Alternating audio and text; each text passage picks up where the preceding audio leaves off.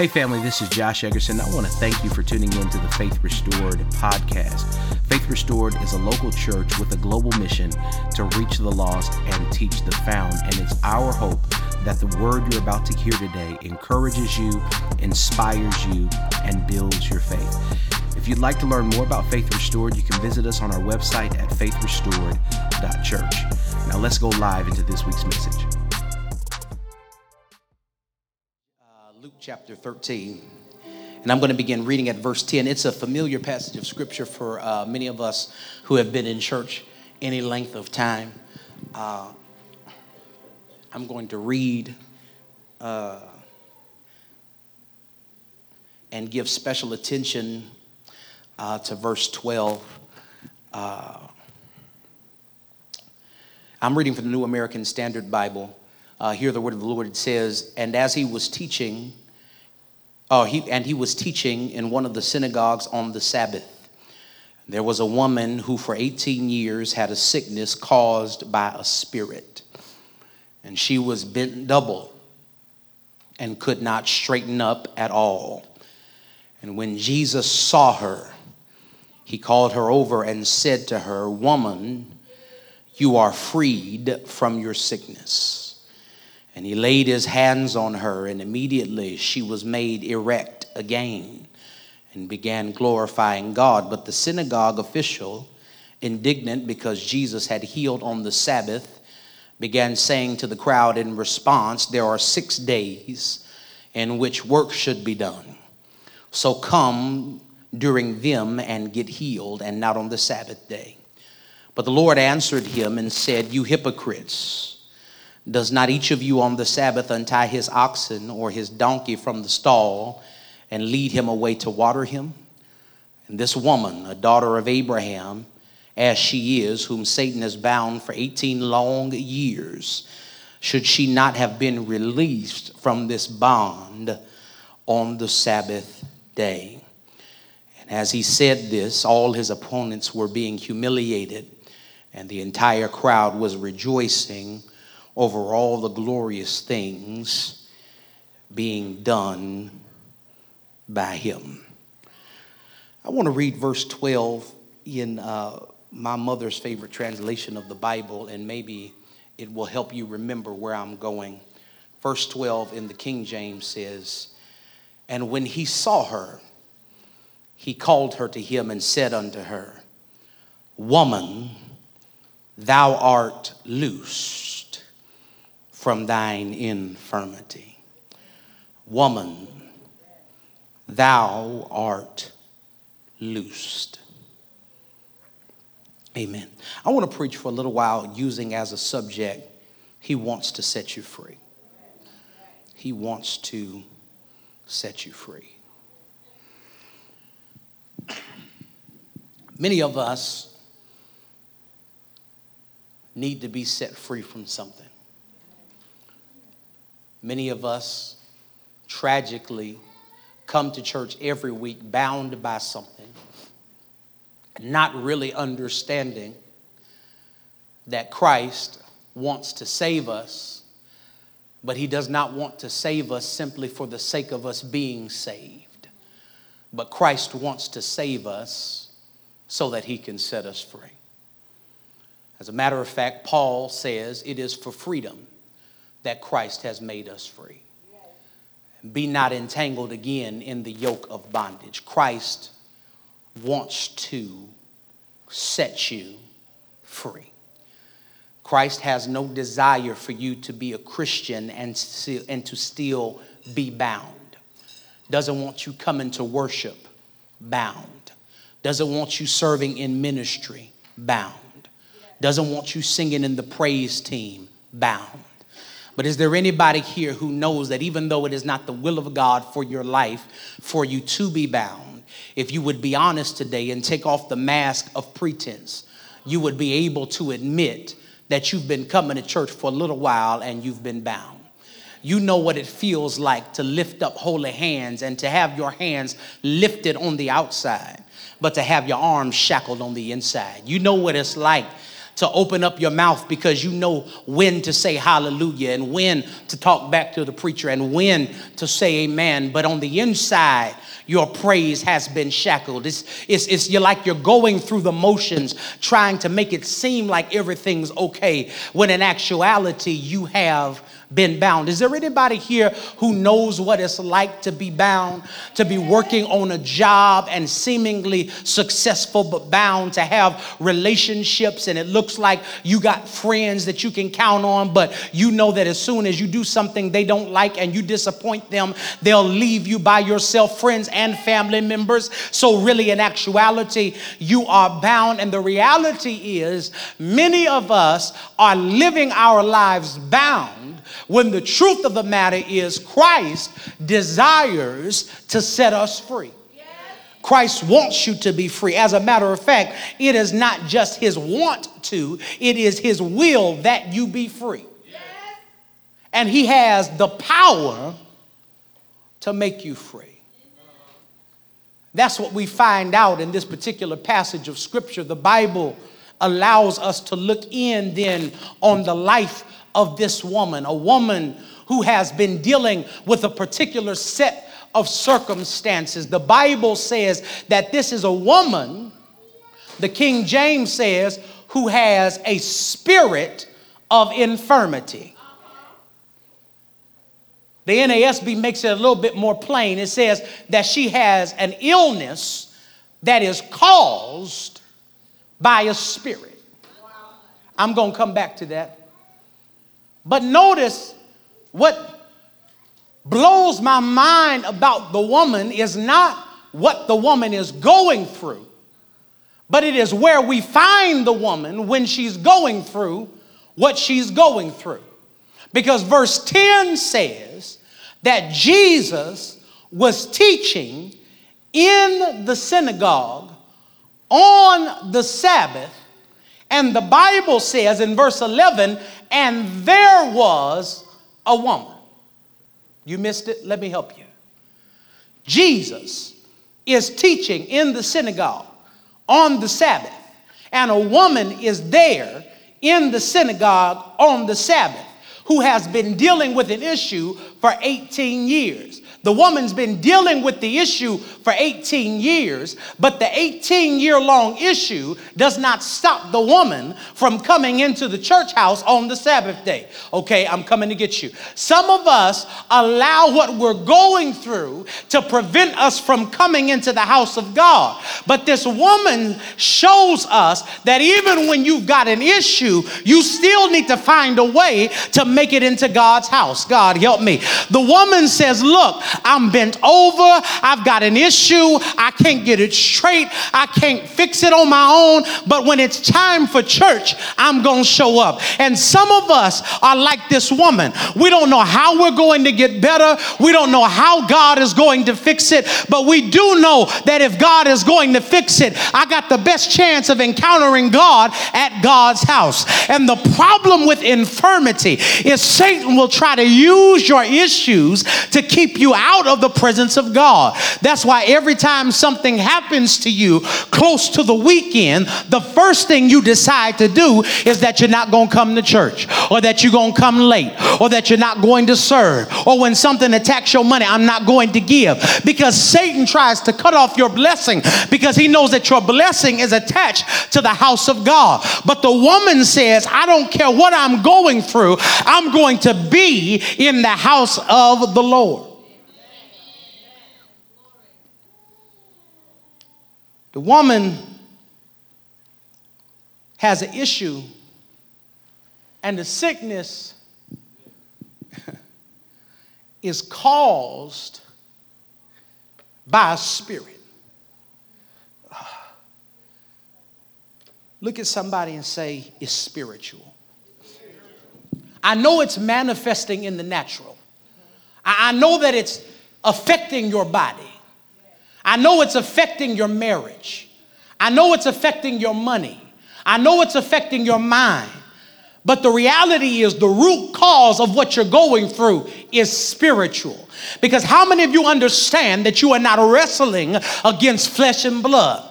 That what you're going through might affect flesh and blood. The devil might use ignorant flesh and blood people to bother you, but your battle is not in the flesh. There is something spiritual going on. God, help me. I need you to see this thing so that I can help you. Because many of us have grudges with people, and that's just smoke and mirrors that keeps us from attacking the real enemy. God did not call us to fight one another.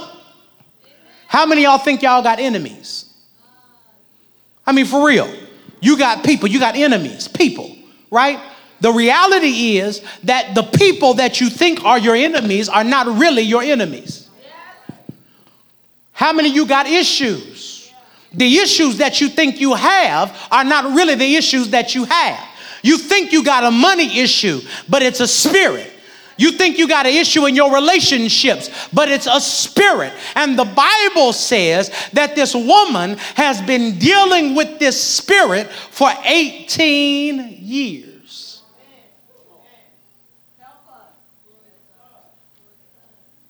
It is interesting now. 18 is the age of maturity.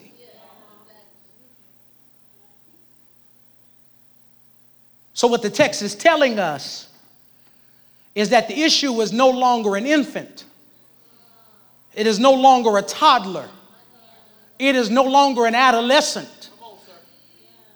But she's got a full grown issue on her now. And how many of us know what it's like to, got, to have full grown issues? Come on. I, I mean, you got issues that you've been dealing with for a long time, long enough to watch them get mature. Long enough to watch them grow up and long enough to watch them get big. You've been dealing with this kind of depression for a long time. As a matter of fact, you found ways to medicate it. You know what kind of drink you got to drink to get over this medication or to get over this depression. You know uh, uh, what kind of company you need to get over this kind of sickness, this, this kind of depression, this kind of anxiety. You, you know what kind of movies you need to turn on and what kind of places you need to go visit because you spent time with the issue. And the woman is coming to church. I'm going somewhere, I promise. The woman is going to church because she has resolved in herself that she is going to live with this issue for the rest of her life. That me and this issue, we just gonna be together. I don't like it, but I'm trying to make the best of a bad situation. I, I, I'm, I'm trying to make the best of a circumstance that I don't like. I'm, I'm trying to find the light at the end of the tunnel. And so I'm just to suffer through this. I'm just to deal with this issue for as long as I can. And how many of us in the building, let's be honest now, have just resolved that we're to stay the same? I ain't to never fix my attitude. I ain't to never change my outlook on life. I'm always going to be a pessimist. I'm always going to deal with And what I found out is we typically only act like that with issues we can't fix ourselves. Because we really don't have faith in God to fix our issues. So when we find we can work our way out of a financial problem, I'll get me a second job and I'll get a plan and I'll start paying off debt. You can do that in the flesh. But my marriage just gonna stay the way it's always been because it's the way it's always been. I'm gonna go to the gym, I'm gonna lose some weight. But I'm gonna still be ugly on the inside because daddy didn't love me. We only accept what we can't do in our flesh. And the woman is at the end of her rope and she's showing up to church every week not expecting God to do anything. God help me. I got to ask the question. I'm not trying to make fun of nobody, but I got to ask what kind of church was she going to? To where she could come in messed up like she was every week, and no one even try to do anything for her. We had to know because the text does not say that Jesus, through his omniscience as the incarnate Christ, knew that she had been going through it for 18 years. Somebody in the building had to know her story. That means that for 18 years, she's been going to the same church, around the same folk, around the same people who have watched her in that condition and haven't tried to do anything for her. And what do you do when you come into church every week? And people can see that you got issues and can see that you got pain and can see that you got sorrow and they're not trying to do anything to help you. God help me. Who am I talking to? Some of y'all have sat in churches like that, knowing good and well that you had an issue and you needed help and you needed somebody to fix it. But God says, no longer. You got to learn how to find a place uh, where when you got something wrong with you, people actually come see about you. You've got to learn how to be in a place where you can't be tolerated being the same way that you've always been. As a matter of fact, you need a church that loves you enough to see you as you are and to take you as you are, but not to allow you to stay the way that you are.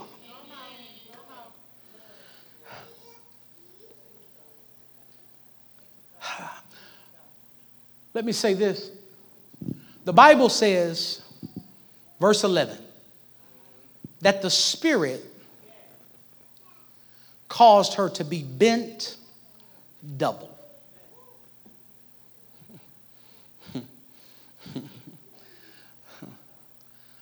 uh, the Greek word there for bent double is a Greek word that's very interesting. It is proskuneo.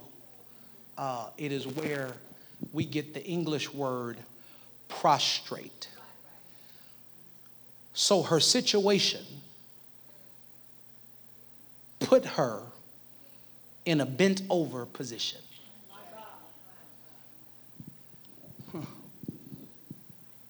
I, I, I, wish I had a prayer in church. Uh, she says, the text says, that life has weighed her down so heavy that she is now bent over and she can't straighten up. Literally, what the text is saying is that Satan afflicted her into a posture of worship. That, that, that she is now bent over in a position of prostration, which is really the only position that will qualify her to be blessed in the first place. God help me. See, the problem that the devil has with you as a worshiper is he was crazy enough to let the situation knock you down to your knees. But the most dangerous place for a worshiper to be is on their knees. God help me. I don't know who I'm preaching to. Uh, the situation knocked the woman prostrate. But when she was prostrate, he didn't understand that that put her in a position to cry out to God all the more. And some of you need to stop tripping over your circumstance because it is your problem that positions you to get a prayer through. God, help me. Oh, Lord. See, you wouldn't worship if it hadn't knocked you over. You wouldn't pray if life hadn't brought you to your knees. But God allowed the situation to get you to a place where it knocked you down to your knees so that you could learn how to give God praise like you're supposed to. God, help me.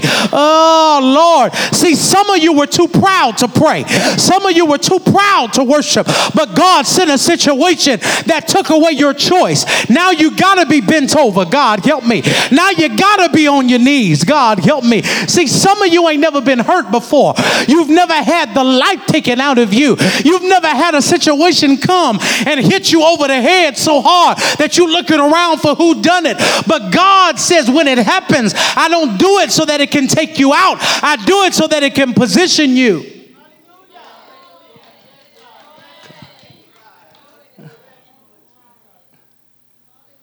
Your problem then is designed to put you in position to receive from God. Her problem humbled her to the place of worship. How do you know it? Because the Bible says that even though she was the lowest person in the room, verse 12 says, Jesus saw her. God help me. Oh, see, some of us feel like we need to get God's attention by being the loudest person in the room. Uh, but God doesn't need you to be the loudest person in the room. He just needs you to be the lowest person in the room. God, help me. Oh, God. See, the most humble person is the person that will get God's attention, the most broken person. God does not bless you because you got a big praise if you got a puffed up heart. See, some of us are arrogant in our praise, and we feel like the only time we can worship God is when something is happening for us. See, some of us don't understand. Can I help y'all? I really want y'all to understand me as your pastor. I want to make sure y'all get me. Can, can we talk? We peoples, right? Sometimes I do things to agitate people spiritually who I know are in the flesh. I'm gonna be honest. I feel like Jesus did it. I'm not him, not even close. But I wanna be like my Lord. So sometimes I do stuff, Lolo, to agitate folk who I know are in the flesh. Like, uh, when praise is going on, and you stand up with your hands in your pocket like you too cool to give God glory, I'm gonna press that praise until you get up out of here. Why? Because if you're too proud to praise the Lord, you don't need to be up here anyway. Because it's people that need stuff from God. And maybe life hasn't brought you low enough to the place where you understand that praise is what grants you access. And ladies, I know relationship series been over, but can I help you? Don't ever connect with a man that's not a worshiper. Yeah, if, if, if he too cool to praise God, he's too cool to love you right. Because if a man can't be broken before his Savior, he's not going to be able to be broken before you. If he can't honor God, then he's not going to be able to honor you. If he can't lay down and worship before God, he's not going to be able to lay down his ego and his pride and his preference and his homeboy's opinion and what his mama say he should be doing. He's not going to be able to lay that down for you. And many of us are in relationships worshiping people who don't worship God. Because somebody who worship God won't let you worship them.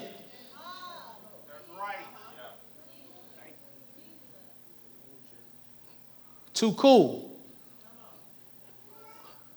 The lowest person in the room is who gets God's attention. The Bible says that when Jesus sees her, he does in a moment what has not been able to happen to her for 18 years. Pastor, why do you keep saying this? Because I want you to understand that whenever God gets involved in your situation, when God says it's over, it's over. It does not matter how long you've been in it, but when Jesus steps in, when Jesus gets involved in your situation, it can be over just like that. And I don't know who I'm preaching to today, but is there anybody here who needs a cycle broken in your life? Yeah, I'm not talking to the cute people, to the people that got their masks on, to the pretenders and to the hypocrites. But is there anybody here that can say, I've been dealing with this too long? I've had this on too long and I need God to break this thing up off of me. I'm tired of not wanting to go to sleep at night because I don't want to have to face myself in my dreams. I'm tired of being afraid to open up the door and to check my mail and to answer the phone. God said this cycle that's on you is about to be broken.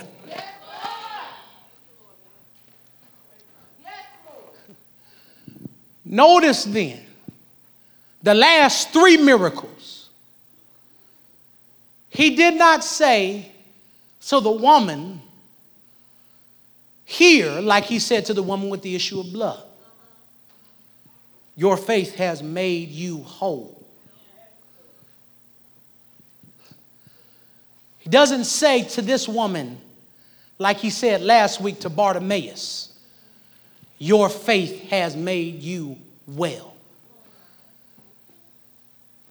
He does not attribute the woman's healing in this passage to her faith. But the Bible says, Woman, you are loosed.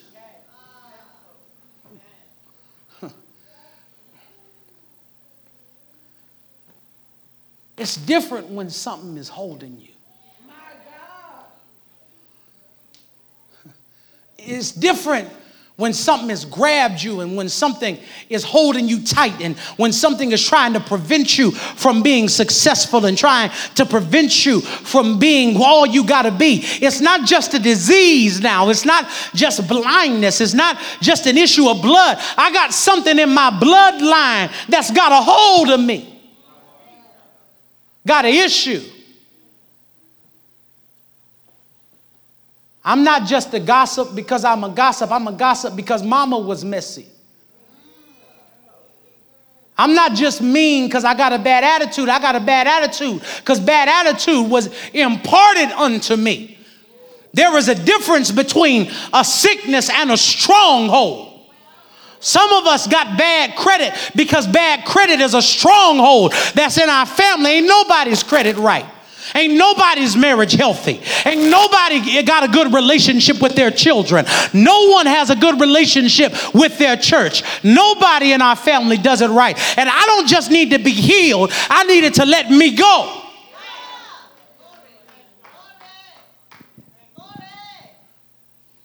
I don't need you to just straighten me up. But Lord, I need you to fix the spirit. God help me. Ooh, I need you to fix the spirit that has me bent over in the first place. God, help me. I, I, I, I got to go here. Uh, notice that the woman, Mike, has an issue. Lord, help me preach. That keeps her from being straight. God, help me. She has a problem. She's bent over and she can't make herself straight. God, help me. Uh, Lord Jesus. But notice, Jesus does not speak to her crooked condition. He speaks to the spirit that is causing the crooked condition. Because too many times we try to treat symptoms without addressing causes. I know that you can't get straight, but who touched you the wrong way? God, help me. I know you got issues in your mind and in your body, and you're a little promiscuous, but, but what is the spirit that caused you to be bent over? God, help me. And too many of us are treating spiritual conditions like they the common cold, giving people Sudafed and NyQuil to address stuff that's really wrong. No, what's the matter with you? I'm speaking to a spirit now.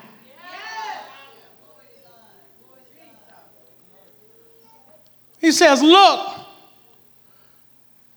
I ain't got to talk to you about your mannerisms, lady.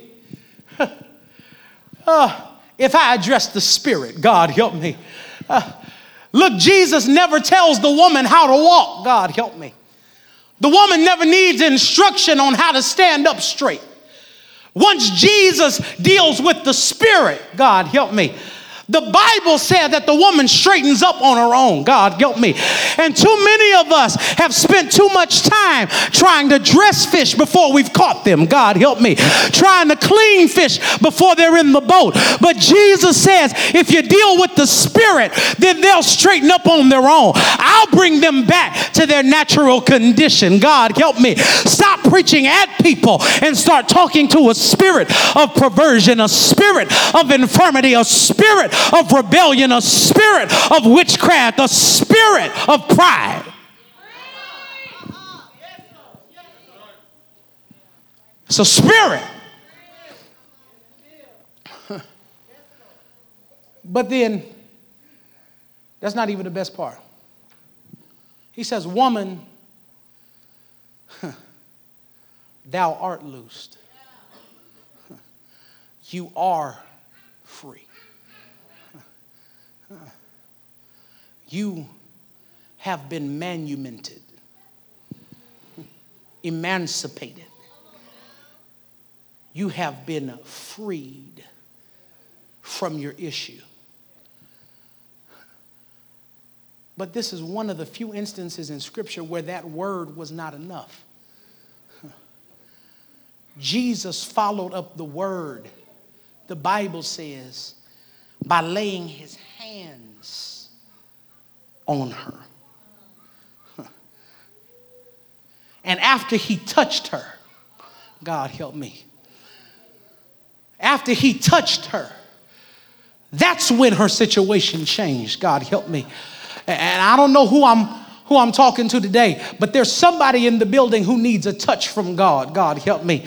Uh, uh, you, you're wondering why you showed up and you didn't know uh, if you should even give this church a try today. You, you didn't even know if you should show up. As a matter of fact, what kind of church uh, has church uh, in a high school cafeteria or a junior high cafeteria, anyhow? But God says you showed up because you needed a touch. God, help me.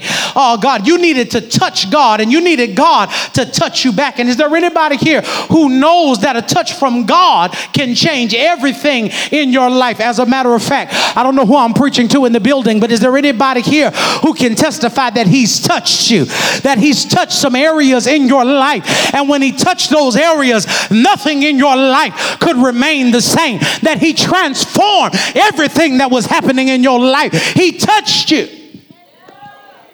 And I got good news for somebody in the building today. He wants to touch you. He wants to touch you. He wants to make you whole. He wants to fix the broken things that are happening in your life.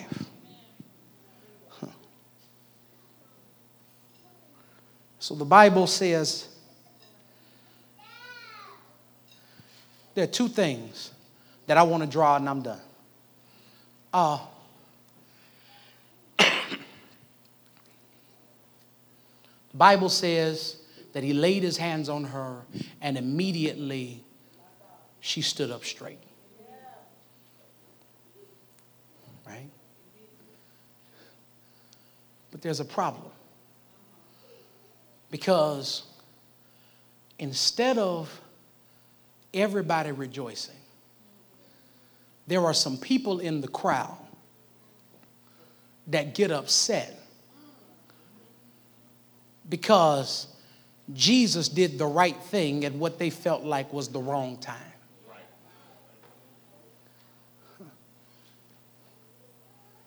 Jesus healed at a time where they felt like healing was inappropriate.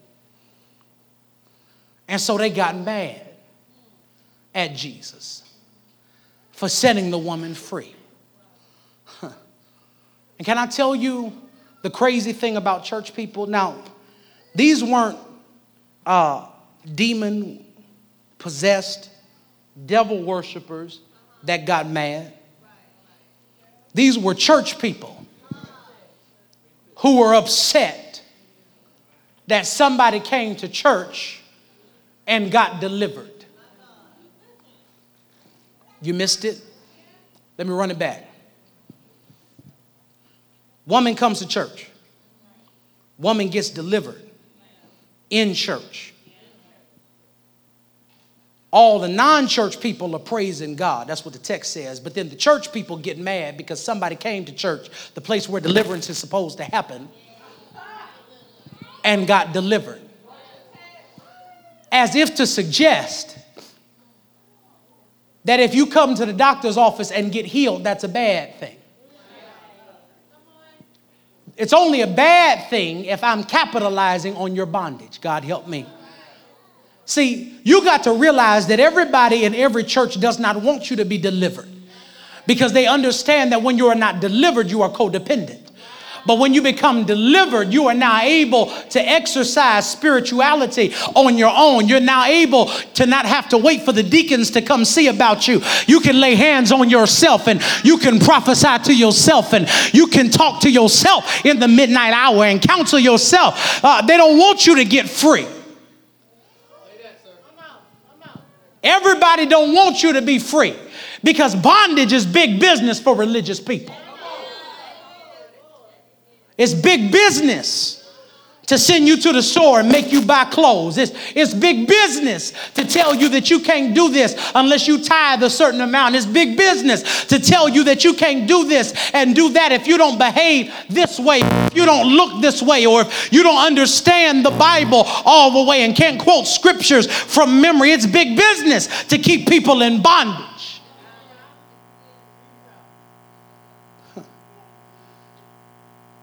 But notice what Jesus says. Jesus says, Look, he's like, How many y'all got animals?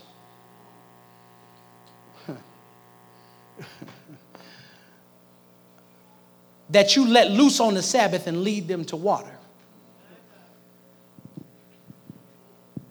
He was like, How many of you have oxen and donkeys that you don't unhook from the barn and take to lead them to water on the day of rest. He said, How much more so does this woman deserve to be free since Satan has bound her for 18 years? Jesus is saying, as people of God, we got to be careful not to put more stock in stuff than we do people. Can I tell you the reason why I believe God is going to judge the United States of America? It's because of our criminal justice system, what, what, what Dr. Michelle Alexander calls the criminal injustice system uh, in the book, The New Jim Crow. Please re- read everything uh, Michelle Alexander uh, that you can get your hands on. Uh, Michelle Alexander uh, gives a social critic, criticism of America when she says, We are destined for judgment because of the criminal justice system. As a matter of fact, Dr. Michael Eric Dyson in the book Tears We Cannot Stop says it this way America is doomed for destruction when we allow a culture that will imprison Michael Vick for years for killing dogs and send police home with pay for killing people. God help me. Uh, because you get perverted, God help me. Uh, when you value stuff more than you value people, God help me. Now, I'm not saying no punishment should have happened, but you put more value on the life of an animal, God help me, than you do on the life of a brilliant black boy who had only begun to live. And the Bible says, Jesus tells the people, how much more so does this woman deserve to be free? Don't put more emphasis on the Sabbath than you do on the people.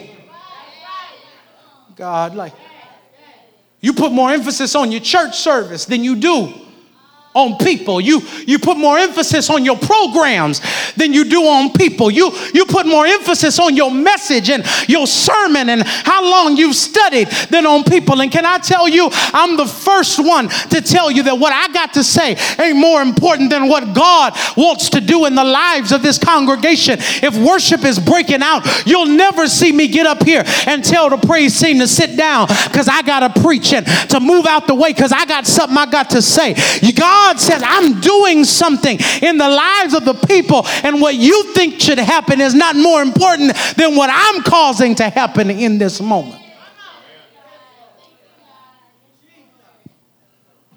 You're questioning. Let me tell you how crazy church folk are. You're criticizing the one who created the Sabbath for violating the Sabbath. You're spiritual enough to know that it's the Sabbath, but not spiritual enough to know that can't nobody heal like that but God. And I'm tired of people who pretend to be spiritual but can't recognize God when God is moving.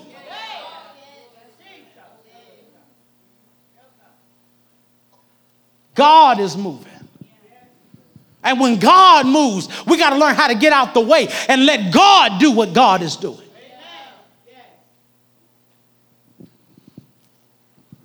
Last thing, and I'm, and I'm done for real.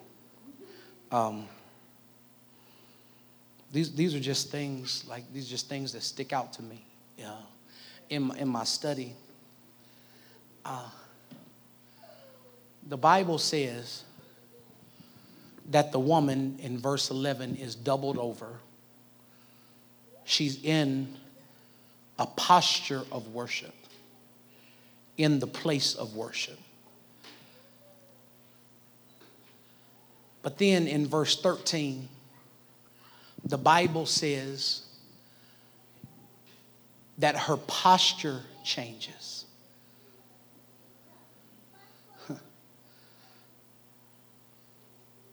And her worship starts. Look at the text. Verse 11. It's on the screen. It says, And there was a woman who for 18 years had a sickness that was caused by a spirit, and she was bent double and could not straighten up at all. She's in a posture of worship, but she's not worshiping.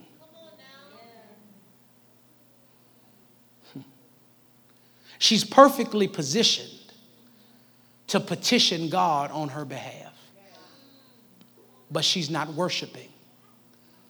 But verse 13 says something, and I'm in my seat. It says, and he laid his hands on her. And immediately she was made erect again and began glorifying God. Her posture changed,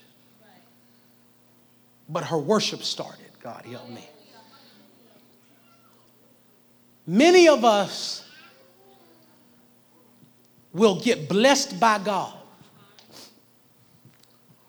and will call our friends, make a Facebook status, tweet, post, but that ain't worship. It's like if, if, if my spouse is always bragging to people about how grateful she is for me, but never tells me. What you tell other folk ain't honor. It's not honor until you bring it home. God help me. And so this woman says, since God has healed me, God help me, since God has fixed my issue, since God has straightened me out, I'm going to stand up and I'm not going to run out and show everybody that after 18 years I've finally been made free. But the first thing I'm going to do, God help me, is give God a praise. God help me. I, I, don't know who I'm who I'm talking to now. But God says the reason why some of y'all are still bent over is because I can't trust you. God help me. Because I know that if I straighten you up and take you out of the, if I stop making your situation force you to worship, then I'll miss you in church. God help me.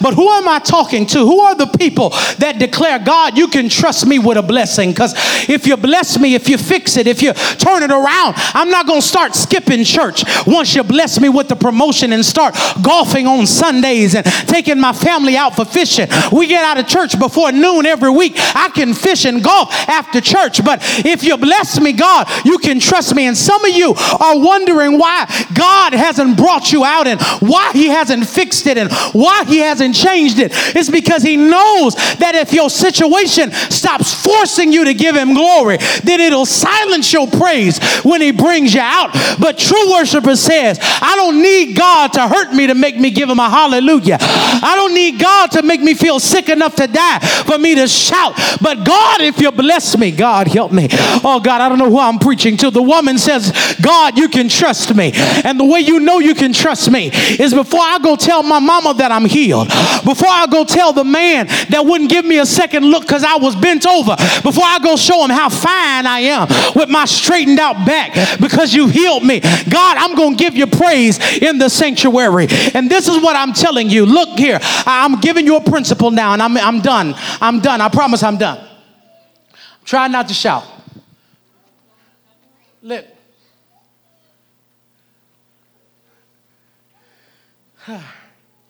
The first thing you do with a blessing determines whether or not you get more blessing.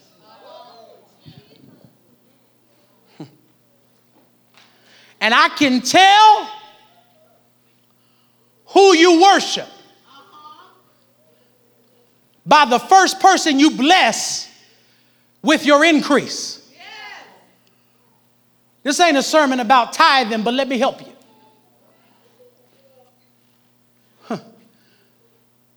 The woman has an issue in her back. Her issue in her back prevents her from doing anything. She can't earn income. She probably can't find a man to love her in that condition. She can't bear children in that condition. The issue is affecting every part of her life. But when God fixes it, she don't get on Christian mingle. She don't update her relationship status. She don't start applying for jobs. The first thing that she does when God fixes it is she offers that healed body to God in worship as the first fruits, God help me, of a changed life. And I don't know who I'm preaching to in the building, but somebody needs to understand that the first part of your life belongs to God. When God changes your life, God said the first thing you got to do is give it to me. Because if you give it to me, I'll bless bless it. God, help me. Who am I preaching to? Don't leave me out here by myself. Is there anybody here that knows that when you give God the first piece, God will bless every other piece? Is there anybody here that can say, I'm living blessed off of a 90, off of an 80, better than most folk are living off of a 100? Because I understand that when God increases me, I don't eat my seed, but I give seed back to God because He will give seed to the sower. The woman says, Look, when God God changes my life, I'm giving it back to God in worship. God, help me.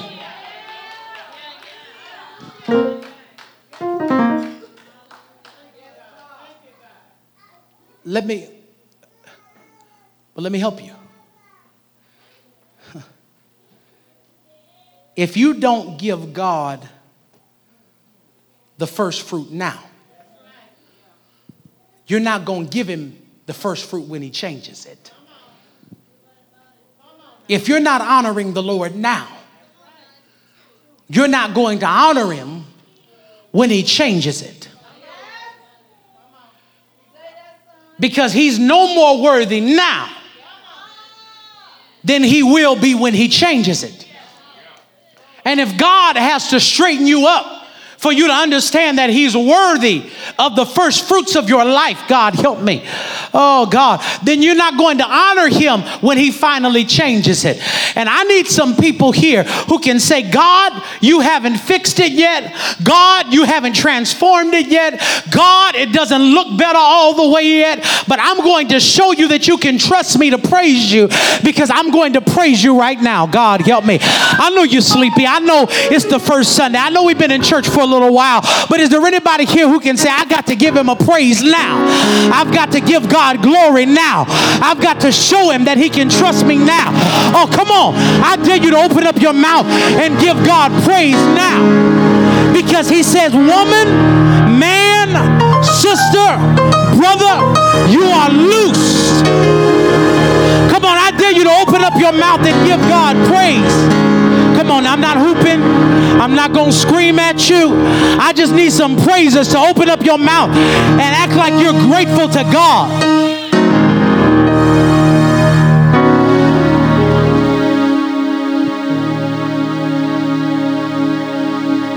Lift your hands.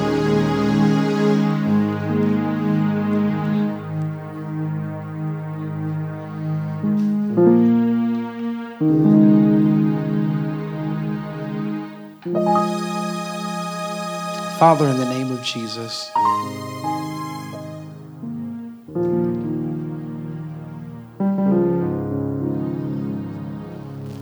Father, we thank you for your ability to heal, to deliver, and set free. God, we thank you that you are a God that won't allow us to stay bound won't allow us to remain in a state of infirmity. But you are a God that wants us to be free. And so, God, I pray for every person in here that's bound. Every person that came in here carrying an issue, bent over, burdened. God, I pray that you lift their burdens in the name of Jesus. God, I pray that you strengthen them in the name of Jesus. I pray that you heal them in the name of Jesus. God, whatever pain, whatever issue, whatever problem, whatever infirmity that is in their life, God, I pray that you touch them in a special way. And that you give them that freedom that they need, God. In the precious name of Jesus. God, I speak now to every person that's been in a cycle. God, it might be 18 years like the woman, it might be 18 months, it might be 18 days. But Father, I speak to that cycle and declare that it is broken by the power of the Holy Ghost. That God, we will not leave here burdened with what we've been burdened with. That Father, you will give us the victory over every situation and circumstance in our life. Father, I don't care what our parents did. I don't care what our relatives did, what our loved ones did. I don't care what's happened to us, God. I don't care what the statistics say. But Father, you are a deliverer, and we believe you, and we count on you, and we depend on you in the name of Jesus Christ. And so, Father, we receive the word of the Lord that we are free, that we are loosed, the stronghold is broken in the name of Jesus Christ. And we give you glory for it now in Jesus' name. Come on, put those hands together and give God praise.